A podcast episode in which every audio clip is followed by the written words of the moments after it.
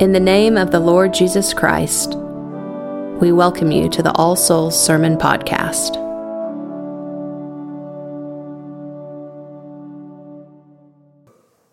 In the name of the Father, and of the Son, and of the Holy Ghost.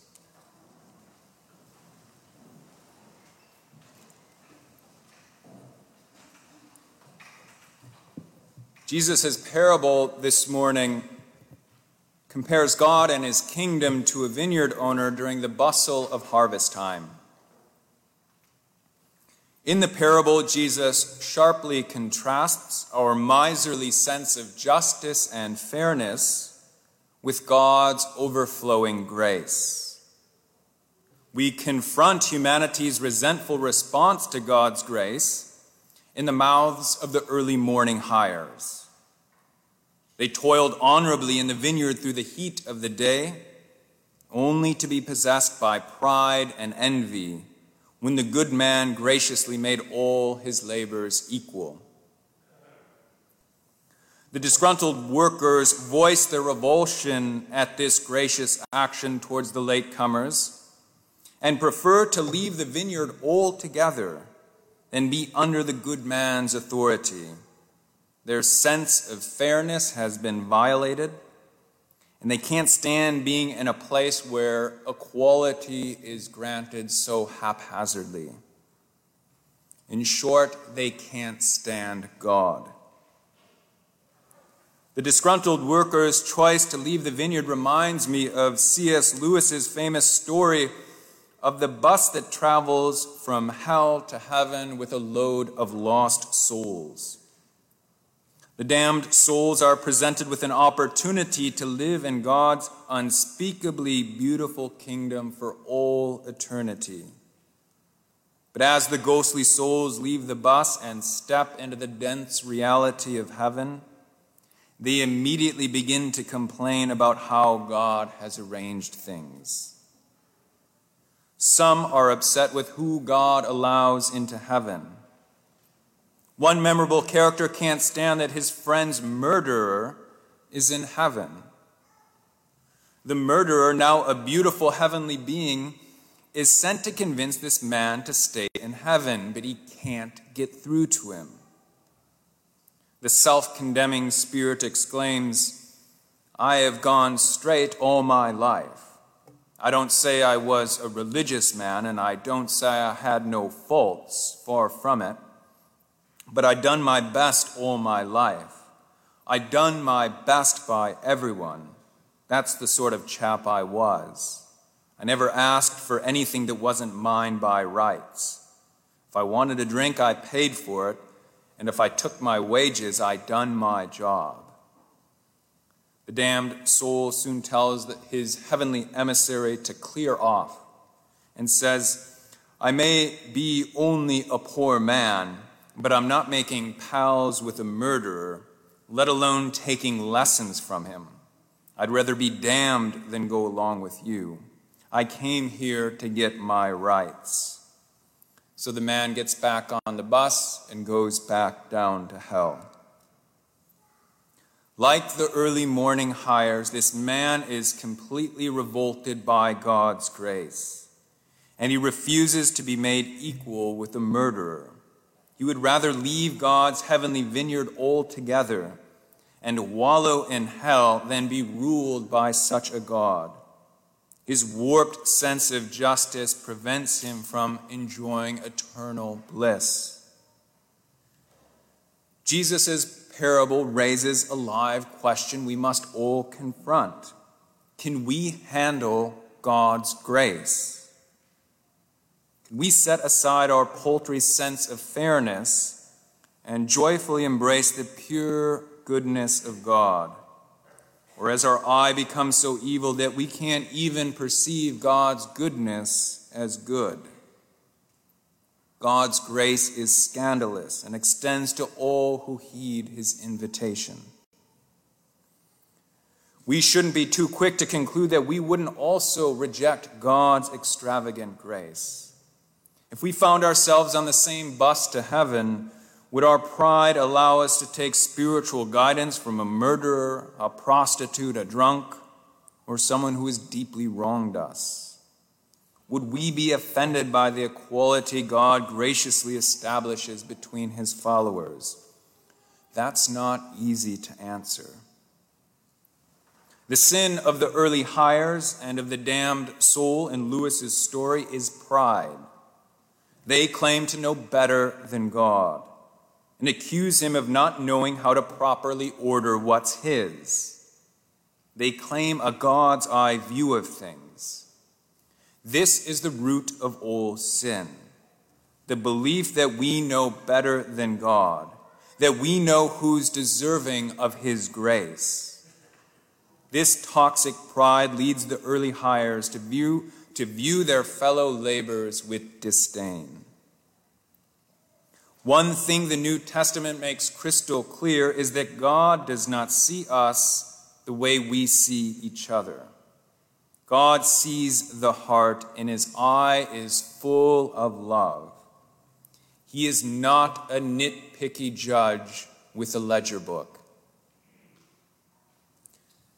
There's a wonderful story that beautifully illustrates the difference between the divine and human perspective.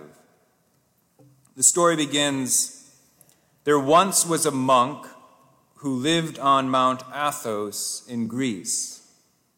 And every day he would get drunk and scandalize the pilgrims who came to visit.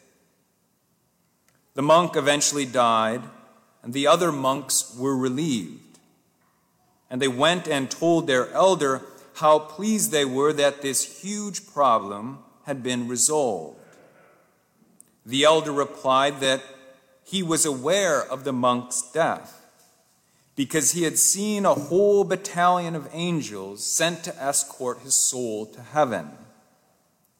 The monks were amazed. Some protested the elder's words and tried to explain what a nuisance this man was, thinking the elder was confused. But the elder explained that this monk was born in Asia Minor during the time when the Turkish armies were gathering all the young boys to serve as slaves. To prevent him from being taken by the roving, roving armies, his parents brought him into the fields during the harvest season. To keep him from crying as they worked, they mixed plum brandy with his milk to cause sleep. Through no fault of his own, he became an alcoholic at a very early age. When he was older, he sought out an elder in desperation and asked him what he should do about his destructive drinking. The elder told him to do prostrations and prayers every night and implore Christ to help him reduce his daily intake of wine by one glass. After a year with repentance and great struggle, he was able to reduce his consumption from 20 glasses of wine to 19. He continued fighting through the years and finally reached three glasses of wine, which unfortunately still resulted in scandalous behavior towards the pilgrims. The monk died an addict. He was never able to completely rid himself from this demon. And the elder observed that whereas the world only saw a scandalous monk, Christ saw a devout follower in a lifelong battle to eliminate his besetting sin. Those who we, by our human calculations, rank last, Christ welcomes with open arms. Whatever hour we show up to the heavenly banquet, Christ will greet us as honored guests. And he won't just welcome us, he will run out to meet us, embrace us, clothe us with the best robe, put a ring on our finger, shoes on our feet. He will kill the fatted calf. All are welcome at this great feast, but we must come to love God's gracious ways. As we learn from Jesus' parable of the prodigal son, Some will choose to remain outside listening to the music rather than joining the feast. Some will prefer outer darkness to God's loving embrace. In his famous Easter sermon, St. John Chrysostom speaks of Christ's expansive invitation to the heavenly banquet. He says, If any man be devout and love God, let him enjoy this fair and radiant triumphal feast. If any have labored long in fasting, let him now receive his recompense. If any have wrought from the first hour, let him today receive his just reward. If any have come at the third hour, let him with thankfulness keep the feast. If any have arrived at the sixth hour, let him have no misgivings, because he shall in no wise be deprived thereof. If any have delayed until the ninth hour, let him draw near fearing nothing. If any have tarried even until the eleventh hour, let him also be not alarmed at his tardiness. For the Lord, who is jealous of his honor, will accept the last even as the first.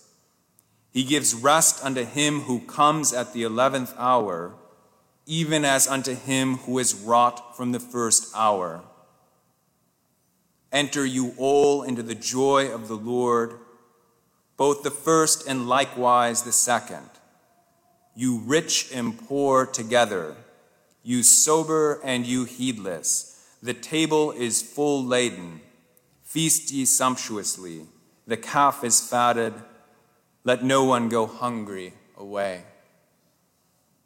Amen. Thank you for listening to the sermon podcast of All Souls Episcopal Church. For service times and more information, go to allsoulsokc.com. God be with you.